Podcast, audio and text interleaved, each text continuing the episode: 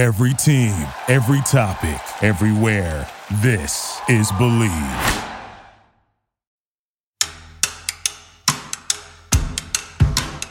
Welcome to Let's Huddle with Ed Cunningham, a show at the intersection of sports, sports media, and Hollywood. I'm the show's producer and host, Ed. Today we speak with Spike O'Neill. Spike was a member of the number one rock radio show in Seattle during grunge. Pretty good time to have that role. And he also gave me my first job in radio. We get into that and more, including a little bit of explicit language. Not too bad as a warning, but this is Right Place, Right People with Spike O'Neill. Enjoy. So as I've gotten back on this horse of preparing to interview people, because uh, you know a lot of a lot of my first batch episodes for the show are going to be friends, people I've worked with, people who've inspired me and and you know set me on my path. Uh, in many ways, um, I'm, I'm landing on some themes with certain people. So okay. I sort of went back through our history, and uh, the theme I came to is what are you going to do when it all comes together? Right place, right time. Okay. What are you going to do? So jump, jump. so I grew up in Northern Virginia, Alexandria, Baltimore Orioles fans, been in the Inner Harbor. We used to go to Ocean City, Maryland when I was growing up. Uh, that's that was our beach. Um, and so I grew up sort of mid Atlantic region of of uh, the United States. End up, you know, sort of long story. A couple of things happen. I end up in Seattle, where I am miserable from 1987 till you know 1989. Just a whole different world I stepped into. Very conservative where I grew up. Uh, Seattle is very progressive, very alternative. Uh, grunge is going on when I showed up, and I didn't like it. I was a Smiths and REM fan in the middle okay. of grunge. Yeah. And I was a music fan, so I was seeing great shows. Uh, but I, you know, I wasn't didn't get the whole Nirvana thing, and those shows were hard to get into and sort of sweaty and not that much fun. So I went to the Moore and the Paramount, saw a bunch of great shows. Uh, but you and I have talked about this. You, you sort of 88, 89. I was gone. I was packed up. I was ready to leave Seattle quit Husky football and uh, go back east and play somewhere else, uh, closer to my my home in Northern Virginia. But I didn't do that for a lot of reasons. One of which was we had really good team uh, sort of teammates. I had a good group around me of friends and socially. So I stuck it out, and uh, we get to 30 years ago, probably this week or next week, Spike where I'm playing for the Huskies. We're number one or number two in the preseason college football polls. I had met a guy named Spike on sports from KISW a couple times and interviewed with him and knew he was from Maryland and sort of we had probably crossed paths in Ocean City, Maryland at some point. Yeah. But the sports information director of the Husky says, Hey, this guy Spike wants to meet with you because he wants to do a weekly show and thinks you'd be a good candidate for that show. Is that pretty accurate around now? The way I kind of look back on those years and that moment in my young career and my too late starting life, I, like you, grew up in the mid Atlantic. I grew up uh, in Baltimore City, not in the suburbs of uh, Alexandria, where you're from. So uh, I was in the more dirtier blue collar section of that mid Atlantic region, but I also hung out at the Baltimore Inner Harbor. That was where the tourists took. Just you know, that's oh yeah. Uh, well, I was a tourist in Baltimore. I was only forty five oh, yeah. minutes away, but it was a whole different world. Different world, yeah. yeah. And, and I spent my summers at Ocean City, Maryland, like you did. That was what's home for me. That's where my heart was.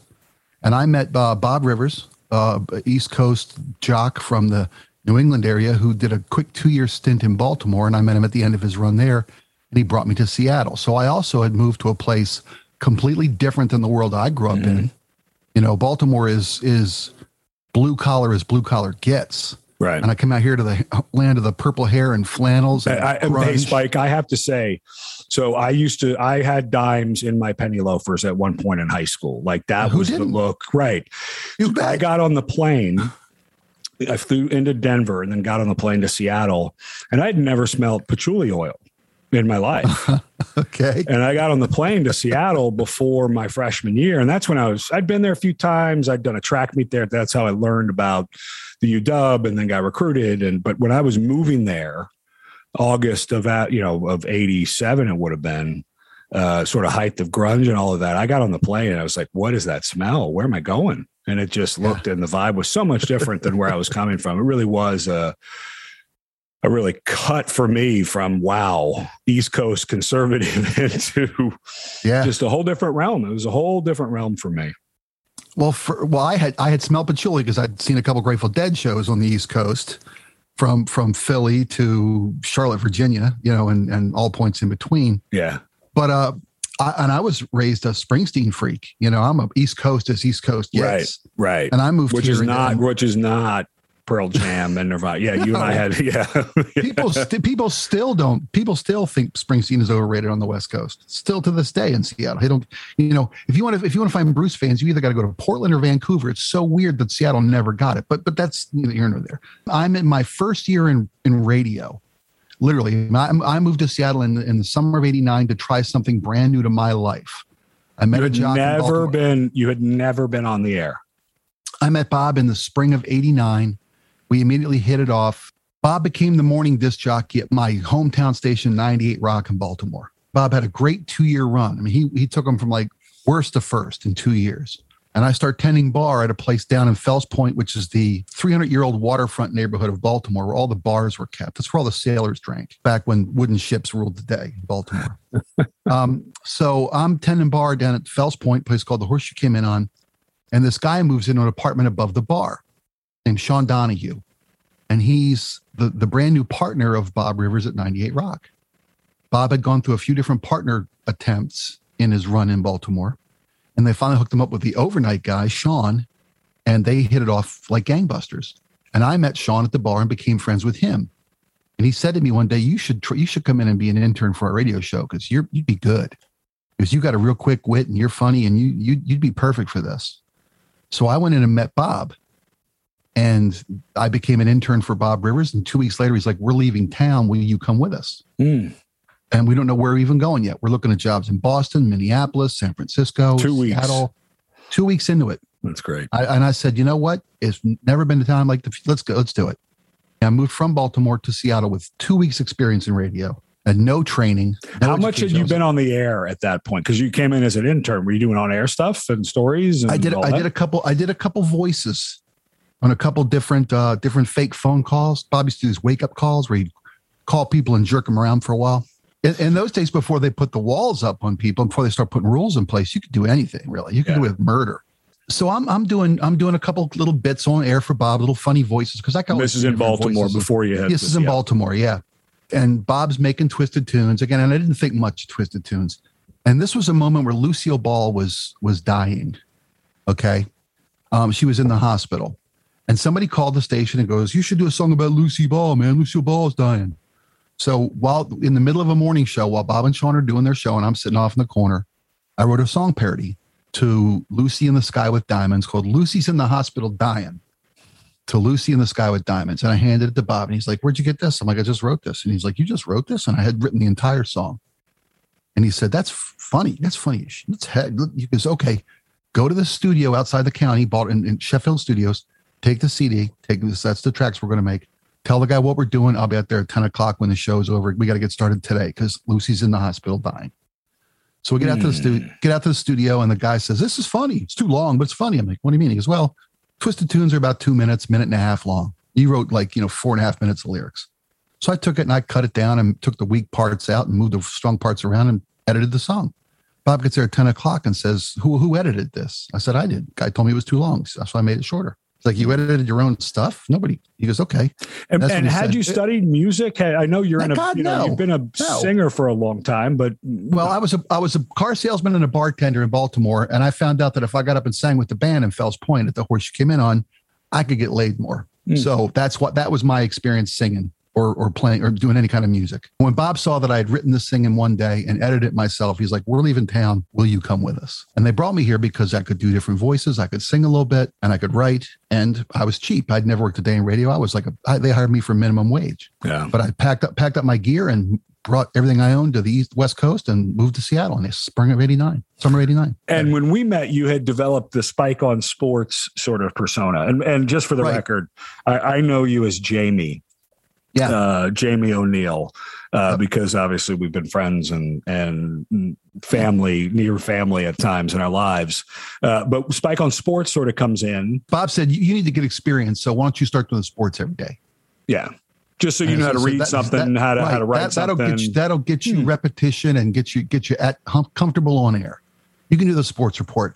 And I said, well, you're telling me I can get press passes to the Seahawks and the Mariners and the Sonics and Husky football. I can go sit in the press box. Well, to me, I'm going to get paid to watch sports. This is the American dream. I start doing sports reports and going and doing interviews, and I'm like, you know, meeting Joe Montana and I'm meeting Ken Griffey Jr. and I'm meeting Steve Largent.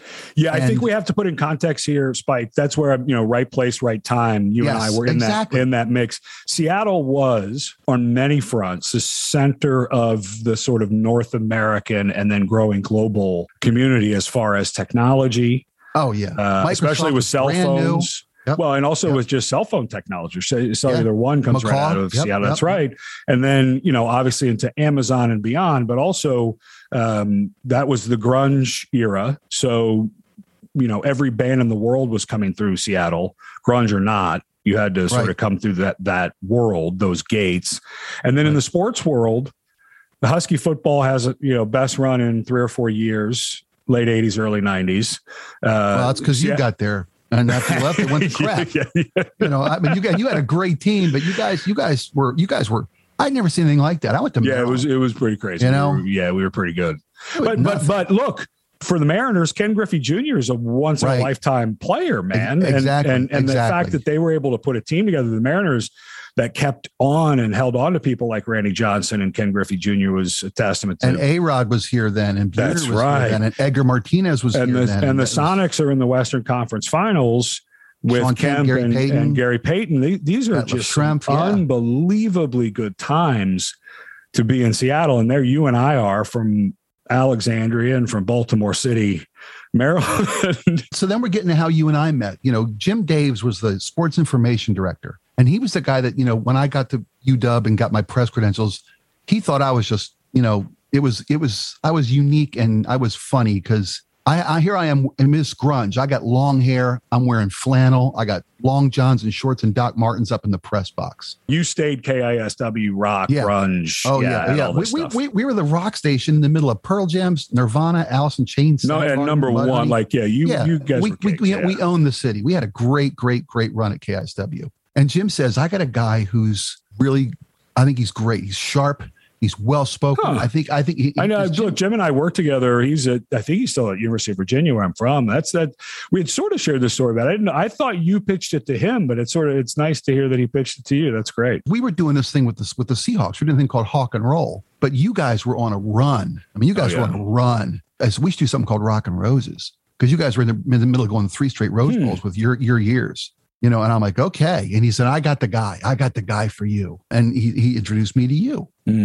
And as I remember That's this, and I cool. may have, didn't, I, may I didn't have know that. I thought it was the other way. Yeah. I thought you had pitched it to to Jim. That's great. Well, no, I, I said to Jim, I, we want to do a Rock and Roses feature. We want to take advantage of the Huskies. And he's, I got your guy. I got the guy for you. And as I remember our time doing the Rock and Roses thing on KISW, I'm used to interviewing, and, and I don't mean any disrespect to the guys I got to speak with at the Seahawks during those years of, of Hawk and Roll. It was like Paul Skansi, who was a great receiver. UW Husky went on to become a great Seahawk receiver. Dave Wyman, who was the um, Stanford football keep, you know, linebacker for the Seahawks. But I mean, I used to refer to these guys as the Wizard of Uz because every conversation was uh, blah, uh, uh. You know, then I got Rick Mirer, who came out of Notre Dame and was a great, uh, great rookie, but then got became a bust because he just got annihilated.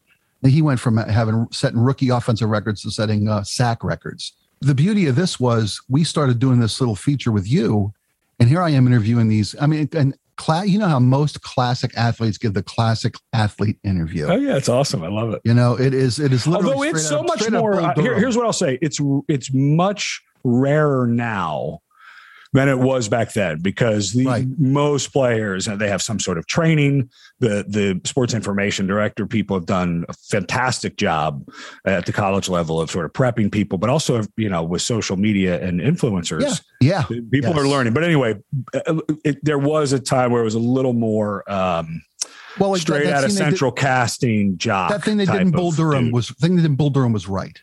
You know, when when when uh, when uh, Crash Davis taught Nuke LaLoosh how to do an interview. Oh, that's right. You know, got, got, I'm hoping do something to help the team win. Blah blah blah. you know, all your, your basic. But then I met you, and you were just you were well spoken. You were you could speak about any topic, and you were and you were genuine. You weren't trying to sound smarter, or you weren't trying to sound cool, or trying to sound hip to the rock station. You were just being you, and it was so refreshing. And and you and I coming from the same part of the of the world, the Mid Atlantic Eastern Seaboard, we we connected, and we we we could you know we could do this. Yeah, it was great from from day fun. one. Yeah, it was fun you know, and then and then to watch you go on after your football career, I, I and I, I, brag on you all the time because you know, as I as I tell it, and I hope I get it right, you could have played a lot longer than you did, but you yeah, saw yeah. the wisdom of say of having a body that you could still use the second half of your life. Well, thank you. And thank you for starting my career. I mean, you know, I, when I would come in with you and Bob and Downtown Joe, and, you know, you had a whole cast in there. I know I grew up listening to first Howard Stern at DC 101 mm-hmm. in DC. Then I listened to the Greaseman, the Gre- Nino Greasemanelli, Nino Greasemanelli, Man, of course. And, the and then I got you guys. Well, I mean, I don't know if I heard you in that two weeks, but I I had heard Bob on ninety eight. Yeah. Is not it was ninety eight Rock? Was that ninety right? Rock in Baltimore? Yeah, you were That's already right. in Seattle by the time he met me, so you didn't. I was never on ninety eight when you were back in. Yeah, but I think I may have heard him, but I, I definitely okay. knew the station. So when I got to Seattle, you guys were my morning station. When I drove to campus or whatever, I was listening to you guys right? Yeah. That's what I did sort of growing Thank up. You. you. know, and when you listen to those shows and you and you're just a fan and a kid, and and I was starting to write and I was starting to do short story stuff. I you know I had a, a public speaking class at UW that was amazing, just a great great professor and we just put speeches on their feet and you had to make arguments and you know and it was a sort of small class you got a lot of reps so i had a little bit of training but when i came in the first time um, to sit in with you guys with Twisted Radio, uh, I couldn't believe the circus it was and how much effort and work you all had put in to be on the air for sometimes four, four and a half hours a day. Yeah. You know, and it was just, I loved it because I'd already sort of started writing some stuff and, and getting into that world. But that was, you know, fall of 91. And then the first thing I did was I produced a video about our national championship year. So I was professionally producing in 92 and then started in radio in 93 when I got to the NFL. I hosted my first show. So it was fastish for me. Yeah. Because you guys had me in so many times. I think I did a whole morning with you before oh, yeah. we left for the Rose Bowl. I think I did four hours. I think I was there at 5 a.m. Well, for the meeting. You know, and I'm like, yeah. whoa. But we used to do so much work, but it's fun. We used to do seven seven minutes with us. We used to do seven minutes with a jock, but you were like, "Let's keep you. Don't send him home." yeah, it was great. And yeah, so Bob I gotta, Rivers. I gotta be honest. And, I got to be honest. For us, it was having somebody else, some other set of bones to pick on, because you know, we, there was there, like you said, there was so much content generation required. When we had somebody who came in with a fresh perspective and a well-spoken point of view, give him the microphone. Yeah, let that well, guy carry the ball for a while. So, uh, so thank you, and and and just uh, um, wonderful start, and and really, you guys were such pros. I want to dive in on Twisted Tunes a little bit because you guys ended okay. up doing a bunch of Christmas things after that. Right. And Bob had this sort of lair, didn't he? Didn't Bob build one of the best recording studios, oh, maybe in the world, but definitely in yeah. Seattle, like in his barn oh, yeah. or something? The garage of his house.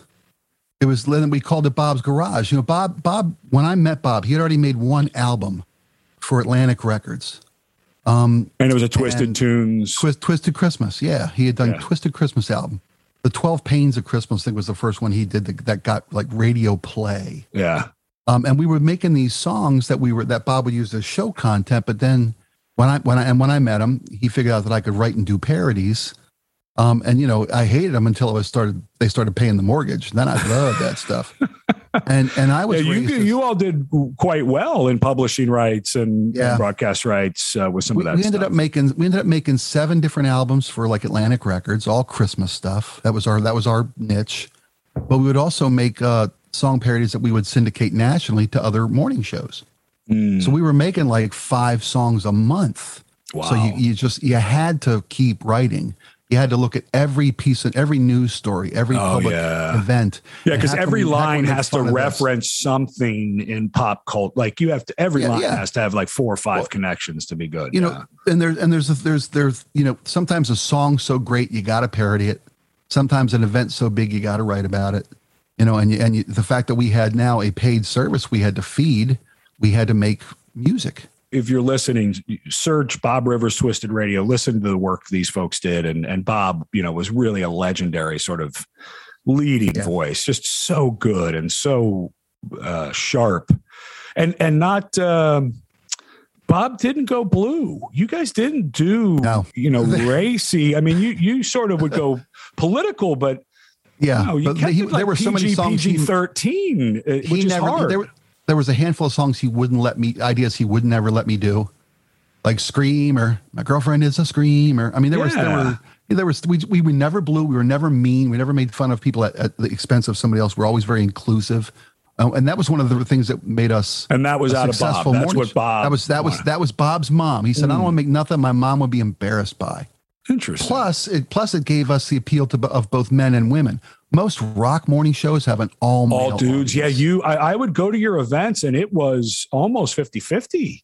I mean, it was And- you know obviously white twenty to forty, Yeah. you know, Right, yeah. um, demo. But I Yeah. remember a lot, a lot of women at your shows, uh, and that made us I and that would- made us more valuable to our employer because instead of having just an all guy audience that you could only sell beer or cars to we had uh we had men and women in equal numbers in our audience so our our station could sell our show to anybody yeah, which made us more valuable. And Yeah. bob knew that. Bob bob it wasn't just you know i didn't want my, I didn't, my, my mom to be embarrassed.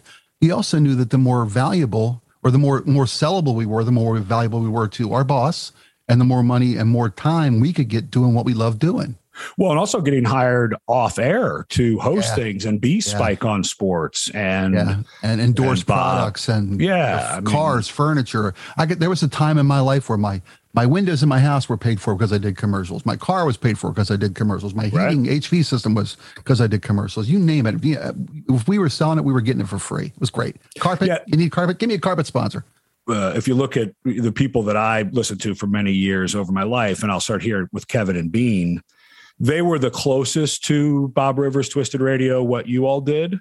Because they did, they had Kevin and Bean had a really big female audience. I, you know, I went to a Yeah. couple of their events and, and met them, and and when we did King of Kong, we were on their show, so I sort of knew that show. But they would get pretty sophomoric, and after Bean left, um, it you know it sort of went that way. But you guys, Right. and then of course Stern is all dudes, and Nino Grismanelli could not happen today and shouldn't happen today. like it was No. like really sophomoric bro culture, like beyond bro Oh. culture. Com- completely Yeah, I don't think he exists today. Uh, but that's, I think, as I look back on what I, and, you know, Jerry Seinfeld and what they did with that show, I think is similar that, you know, Jerry Yeah. Seinfeld talks about, I, I don't curse. I'm not, I don't do that in my life. So why would it be in my comedy?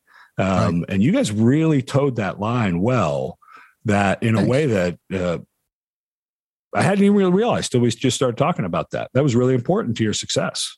It, it was. Like I said, it because it made us marketable, and no, you know, uh, and it it just opened up everybody to us as a potential audience member, a potential fan, Yeah. and that's it. And that was smart of Bob's part, you know. Yeah. And it's easy. It's easy to go blue, man. It's harder. To, it's harder to be. It is. It's harder to be entertaining and funny and engaging. That's that everybody can get. I mean, to, to Seinfeld's credit, he's a once in a generation guy too, and he got it. Totally. And you know, it's funny in this moment of, and you still do podcasting, you still would take a radio job. Radio jobs still pay well in big markets. I mean, it's not like Yeah. it couldn't happen, right? Um, Right, And right, you're a yeah. young guy and you're talented. One thing I, I, I've been really interested in this moment where everyone is saying, "Oh, it's canceled this. It's you know, uh, Twitter firestorms, all that." Yeah. When you take the perspective you took, and the first job I had, well, I mean, you guys weren't paying me, but I was doing a lot of hours with you guys. So my first experience of how you do this job, talking to other, you know, people who you can't see necessarily for a long time. and I did it for a lot of years, and I'm doing it again now with this show. Is what? How do you want to approach that? And working with you guys And then when I got to, so I got out of the NFL last year with the Seahawks in 96, I started at CBS doing college football because I'd been doing some arena football on local TV and doing a bunch of radio. So I go right into the booth at CBS Sports in 1996. We went through like six hours of sensitivity training about what, how to, what, Yeah. what on air, because at that point, CBS had had some horrific uh, racist and sexist comments by sports commentators, specifically on air. And they very wisely were like, look, this can't happen. And so from the beginnings of my broadcast career to broad audiences, right? You were your signal in Seattle was picked up into Canada, probably all the way down to Portland. I mean, millions Yeah. of people could get to Yeah. you, right? And Yeah. when I called Yeah. a game at CBS or ABC over the air broadcast, I had games with eight, nine, 10 million people watching real Oh, yeah. time. And what I learned early in my career was I have complete control of what I say and when I say it. And I always have to think, should I say it this way? Should I say it that way? Should I not say it before I say it? And what this woman did in this uh, sensitivity training that was really fantastic.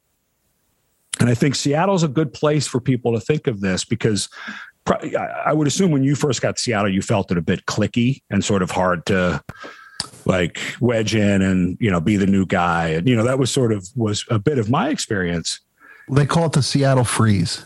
there you go That's what the, the serious. That's what they call it. Uh, when, Yeah, when- Seattle is Seattle's a, a unique corner of the of the country or the world even because the quality of life here is, is really great. Yeah. it's really great. We got clean air, clean water, beautiful surroundings, mountains, forests, rivers. We got it all, um, and we don't want anybody coming here and screwing it up. yeah And that really is. And, then, and when I got here in the late 80s, they had already had this influx of rich Californians figuring it out, fleeing the California Bay Area and coming up here. yep And, and, and yeah got web very- web 1.0 was a seattle valley or was a seattle uh, thing it was not a silicon valley Right. most uh, you know if you were around seattle uh, if you were in internet 8 98 99 2000 it was you wanted to be in seattle for sure Absolutely. And I'm, I always joke that my wife was born and raised here. And I've been in Seattle over 30 years and I'm almost a local now. I know, almost. i know so Well, never quite. But but my point with this woman and the sensitivity training, and then we are all prejudiced. We have to be for survival. We're prejudiced to our mom over some other woman about her age when we're Mhm. born. We're prejudiced to our school. We're prejudiced to our friends. Meaning, for survival, you have to have one, two, three, 50 people that you, they're they're safe. They're the place you Yeah. go. Where it becomes insensitive then on to racist and hatred and all that is when you don't start to open up to other perspectives. And I think what this woman did, and this was 1996, is sort of cutting edge, was you're going to talk to millions of people. Your words matter. It's your choice. Be okay with the prejudice, but don't let it cross over that line and understand where you're coming from. And it was really groundbreaking for me. So in this moment, because I did it for so many years where I didn't curse on air, I did, you know, for hours and hours and hours of work, just like you. I have a filter now where when I hear comedians or announcers like, oh, in this moment, we can't say anything, I'm like, what, are you talking about? Yes, you can. Just say it differently. you Yeah, know, like I said, it's it's easier to it's easier to go base and go blue. yeah. Anybody can anybody can go with the first thought that crosses their mind. Usually, it's not the best thought you're going to have. Yeah. Like you said, think about it. Always go for the second idea. You know, yeah. how could I make that better? Don't just feel like you got to spit it out. How can I?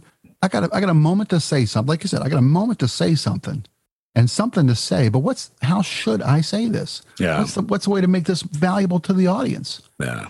What you know? It's funny. I was I was talking about. Uh, let me sidetrack for just a second. I was talking about a, a color guy for a football broadcast. Uh, And let me just say that because a lot of people may come from not sports. A color guy is someone who calls a game and adds color to the broadcast. As Right, not, right. And please don't send your hate mail to it's Spike a- O'Neill. No, no, no. It's, I just uh, I'll get that. well, there's a. So to edit play-by-play later. guy who's the nuts and bolts Yeah. guy.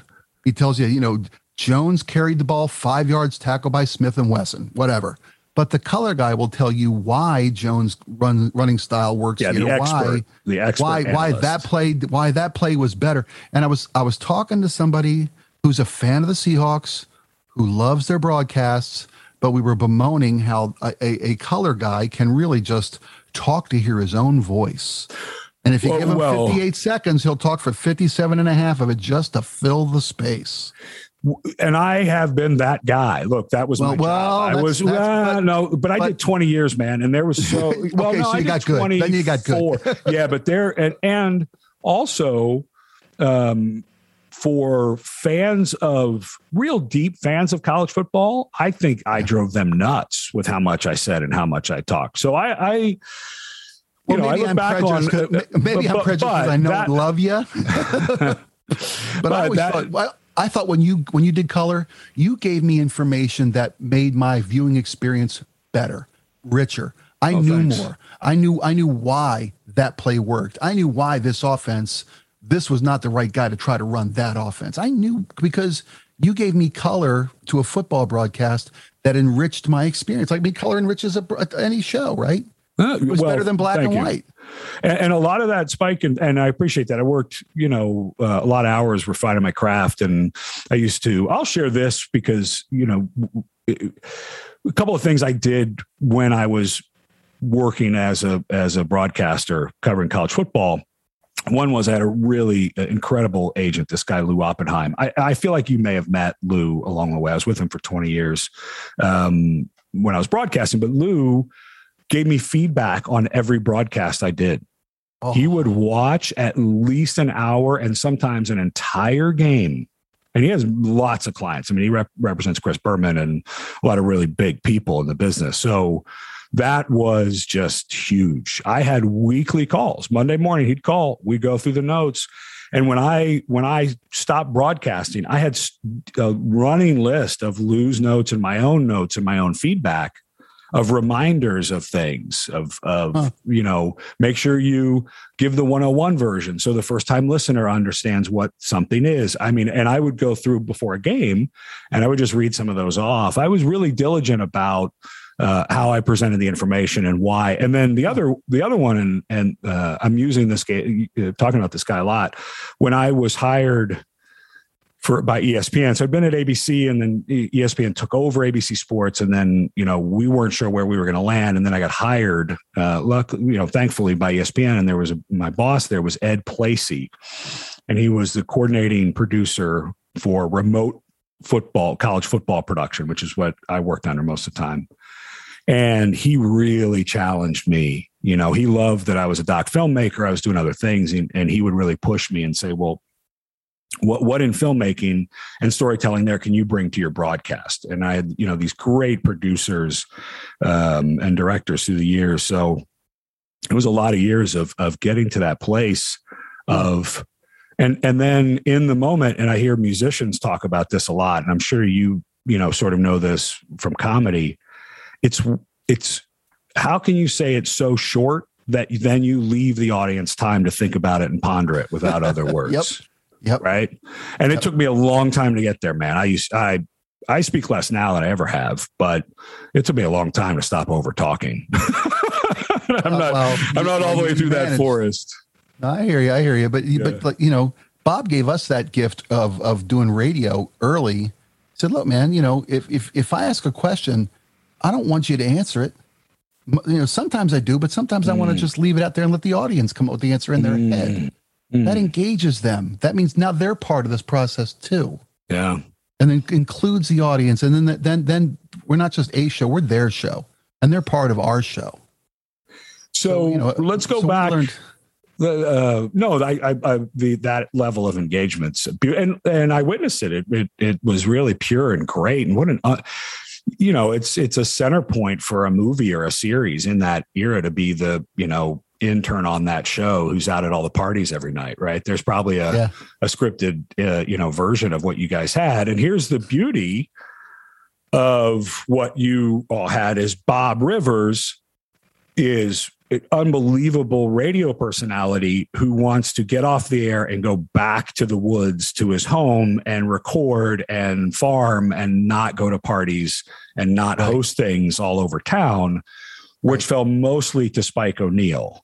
Right Yeah. So you during this time are the you know you and I know Joe did some around town, but you were really sort of the face of like every night of the week. You were here, you were there, hosting this thing, doing that thing. What was the coolest thing you got to do during that era? What get, drop some Oh. names, give us some behind Um, the scenes film stuff. videos, film videos for Pearl Jam or Alice in Chains. Be part of a crowd that did that. You know that. so that doing kind of what? stuff. What did you do on Well, no, those videos? well, well, just you know, getting to lead a crowd. You know, when you got a when you got a bar full of grungers, full of long hair, sweaty people, you know, moshing all over each other, stage diving, crowd surfing, and you got to do it six, seven times in a row for the same song to get a video shoot. so did you work on video shoots with these? But just, but just like you know, emceeing the crowd. Ah, I, I wasn't. I wasn't like directing a video. By No, so I but they were don't want over- filming. They were filming, and you were you were the MC. You'd be, you'd be in the, you kind of in the crowd. You know, you tell people what, what hey, we're going to do this a few times, man. You, I know you love these guys, and they're going to need you to act like it's the first time you ever heard it. It's funny because at that point in time, these were guys that lived in my neighborhood that I used to see in bars before the record company showed up. And next thing you know, these guys are like, you know, eventually going to the Rock and Roll Hall of Fame, where these guys are touring the world, or these guys are all over MTV. You can't turn on MTV without seeing four, five, six songs in an hour. That's the guys you play softball with, the guys who jump off your deck at your apartment on Lower Queen Anne in Seattle into your, your pool two stories below. You know, there's, you know, all the guys. Is that real? bands. Oh yeah. Oh yeah. Um, we, we would, Yeah, because you were a single young guy, so you jumped right Yeah. in. Oh yeah. Um, and you know, Oh, we, we, we had a- we had a bowling team with these See, when I met you, once. you were about to get married, and you'd gone to the Be Home at midnight or one. yeah. Well, by no, I, point. well, uh, Melissa, my my lovely bride of thirty years now, she uh, she loved the fact that I could get in anywhere in town. Oh, that's right. That's right. Yeah, yeah. Yeah, you guys were Um, about town for a bit. Oh yeah. And I feel know, like I didn't take advantage of that enough with you guys. I think I was Well, the nerdy you- one going home. You had to go win a championship, dude. You had to go play in the NFL. You couldn't be coming up hungover. I could crawl into work at 6 a.m. With, with not having gone to bed and still still fluff it up for four hours To I don't make know if I want to hear make any more stories I missed out on. in my life doing all this stuff i got to as part of my radio career you know i got to travel and see the world i've been on six different five different continents i've never been to australia i've never been to antarctica but i've been on every other continent on earth because of my radio show i get to broadcast live from dublin like for like half a dozen years I got. To, I, I did. I, I went to Dublin for a football game for ESPN. It was amazing. We called Penn State, Central Florida, in in Dublin on one of their uh, rugby stages. It was Cork- awesome. covering was- Cork, Corkfield yeah I can't- it was awesome. Such a cool uh, we got job. we got to broadcast from Dublin on St. Patrick's Day, courtesy, courtesy of Jameson Irish whiskey. And oh, that's year we- right. yeah, the first send year we went, they, places. they, flow, they'd flow us, they'd fly us there for three days. The first year I went, right? Hmm. You'd fly in, uh, you'd, you'd tour around Dublin for a day, and you'd broadcast on the last day, and you'd fly out the next morning. But after the first time we did it, I talked to my boss and I talked to the people who did the promotion. I said, "Look, I want to go for a week, and I'll, and uh, you don't have to. It won't cost you another penny." I said, "I'll I'll foot my I used to do that a lot. bills." I used to do that a lot Yeah. for ESPN. I would just be like, I would, Book- book I would go to a game. I would go to a game, and then I would stay somewhere, and then fly to the next game the next week, and and sort of Yeah. just tour around. Yeah, I did that quite a bit. And I told these guys, I said, look, so if I'm in town for a week, I can tell a much better story on St. Patrick's Day than if I've been in town for a day. sure and we would and we would meet people all around the country and, And say, "You got to come to. Dublin on St. Pat's." And you know, you I'd, have Yeah. this, I'd have this like eighty-five year old little sheep farmer coming in from Galway to talk to us for four. And this guy That's was just great. like, "Ah, this guy's off to the head, Yeah, yeah, yeah. I mean, just, I, mean, I did. I'll share. I'll share with you because he's he's got Seattle connections. When we went and did the um, the game in Dublin, Kenny Mayne was our special reporter. Oh. I love Kenny. I almost, I almost tore his knee up. I almost tore his knee up once. How's that? we were playing we were playing flag football for the uh the Crohn's Colitis Foundation. Yeah. One of the big big guys in town here is a guy named Chris Adams, who I love. He's Mike McCready's personal assistant. He has been for 20 some years. I mean, uh, Chris is Chris was there for McCready when McCready was just finally making enough money to need an assistant. Okay. right. So Chris does this Crohn's Colitis flag football game every year at which is now Lumen Field, the Seahawks field here in Seattle. That's what and it's he's got- called. Yeah, Lumen. What what is I- it's what is Lu- what is- Lumen, Lumen is a internet carrier, of course, which was which which CenturyLink was, ah, which you know Qwest was, and now it's Got it. Lumen Field. Um, well, the, Kenny, Yeah, you have to be a public- Jeff yeah. Van, all these guys come and play football. Oh, You know, play flag football on the field once for for for to benefit of Crohn's colitis, and they sell a bunch of tickets, and it's like you know rock and jock kind of thing, you know.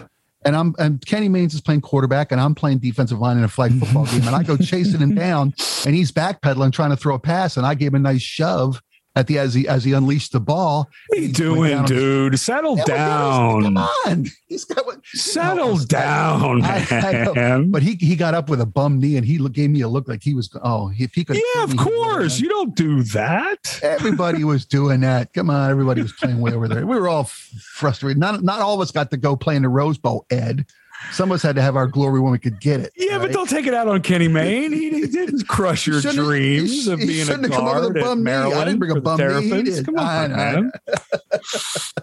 Kenny. Well- anyway, to point. Kenny's great. Kenny's Yeah. a great guy. But uh, yeah, Brilliantly talented, funny as hell. yeah, he really is. He is. Yeah, I, I well- felt bad when he hurt his knee. I felt terrible. Yeah, you should. You should send him a handwritten note saying you're sorry. I'll, you know what? I actually have a cell phone. I'm going to text him. Oh, Yeah, and Tom Spike's Well- really sorry. I'm so yeah.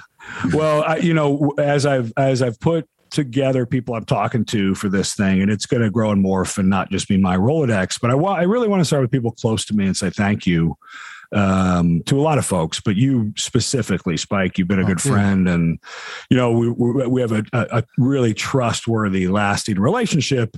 Uh, but you, you know, it was that early. Let's go do Rock and Roses yeah. at that yeah. time in my life that uh man that was that was just uh, like i said the top of theme is right place right time what are you going to do and and man you and i and the team i played on we all knocked it out of a, out of the park there for like Yeah, a three yeah. or four year It, it run really was. man. we really it was did. center of the universe. Yeah. yeah, yeah. And then and then from my perspective, you know, here's this guy I meet who's playing for the Huskies, and he's just a, a great. I mean, you he's a great guy. He's smart. He's funny. My wife thinks he's adorable, right? Um, and he's got game. And next thing you know, I got a buddy who's playing in the NFL. So you bet your ass I'm going to fly down to Phoenix and watch Ed play. And you bet I am. Absolutely.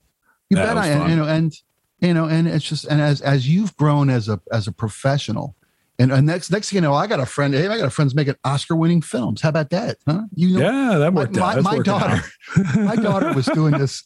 So my, my I got two daughters. They're 32 and 17 now. My little one is doing this scavenger hunt, this national scavenger hunt thing, right? And it's like some really weird stuff, but it's it's it's open to the to the entire country. One of them is get somebody to shove an Oscar up their nose. oh I said- no that's that don't do that that I said to her, I know a guy with an Oscar. I know, but could I'm not giving up. An, I'm not getting one of ours from undefeated from the films to have it up something. That's, no, but no, just no, the no. fact that I, but I, would- I would never ask you to do that. First off, let's, Uh, yeah, let's yeah. set some boundaries. But I knew a guy who had an Oscar.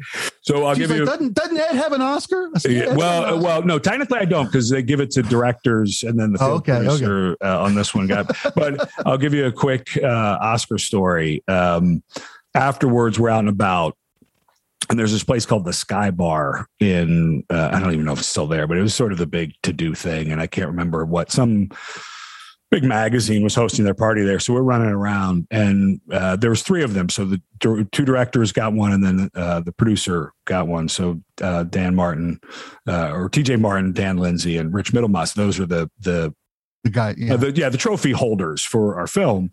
But we're all running around having a good time and sharing whatever. And we're all sitting at the table, and they're big and they're heavy, and everyone talks how big and heavy they are. And we realize there's only two Oscars on our table, not three. And no one knows where the third one is. And it took an hour, an hour, because it's a huge place with hundreds of people there. And these two girls had taken a picture with one of the guys saying, let's whatever. And they walked away innocently. They were not stealing it. They're just walking around taking pictures with it. And it ended up on the other side of this gigantic place. Holy crap! Probably a thousand people before we found it. Oh, I'm glad you found it. I'm glad, yeah, I'm glad they had heart and hearts. throat moments. Yeah. So They well, won't Spike, buy a replacement, will they? yeah. Well, they will. Yeah, they they have a process. Yeah. You got to go through it. But yeah. So, well, Spike, thanks again, man. We've got a lot to do. Uh, we'll talk again, I'm sure. And I'd thanks for helping. I'm I'm getting back in the game, and it's fun to start Uh, talking to people I know well- that uh, I started with to get this Well, going. the again. the game's better with you in it. Thanks, Spike. Great to reconnect after a few years of being out of touch. If you'd like to know more about Spike's present day, he's the lead singer of a band called Spike and the Impalers. You heard the story of how he became a singer. You can find them at Facebook at Spike and the Impalers. And he's back on with his old boss, Bob Rivers, on the podcast Bob and Zip. You can find that wherever you find your podcasts. And if you're into spoof songs, which I know is an in or out for most people, and you heard the story about Twisted Tunes and your ears perked a little bit, you can check all the songs out, including some of their holiday favorites, at bobrivers.com. Resources for this episode, per usual, Wikipedia is always open on a tab on my computer. Thank you, Wikipedia. I've made a donation on behalf of the show and will continue to do so as we produce episodes. It pushed me through to a nice interview on Audacy.com by Tarrant Daly who spoke with Spike about his career at KISW, celebrating 50 years of KISW in Seattle. Let's Huddle with Ed Cunningham is a production of True Stories Incorporated. This episode was produced by me and edited by Ryan Lindsay. The Bleav team on the Let's Huddle beat Alex Tasopoulos, the producer, Carter, audio engineering, Cam Rogers and Connor Haynes helping out on marketing, and Cam can be found as a co host on Golf Bets on Us a podcast on the Bleav Podcast Network, and the chief executive of Bleav, Bron Heussenstamm. Thanks, Bron. Well, we appreciate you listening. Leave us a review if you'd like. You can also follow us on Twitter at Let's Huddle With, Facebook, the page is Let's Huddle with Ed Cunningham, and Instagram, Let's underscore huddle underscore with underscore Ed. The webpage can be found at bleav.com, B L E A V.com. Search up Let's Huddle to get to our show. Please reach out, let us know what you think, any corrections, any suggestions, and do so patiently. We're just getting started and we'll try to connect as much as we can. Thanks again.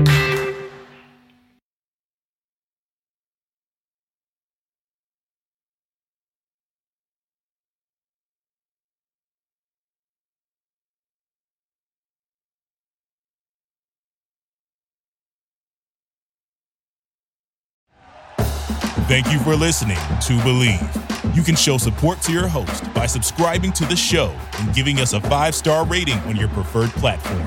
Check us out at Bleav.com and search for B L E A V on YouTube.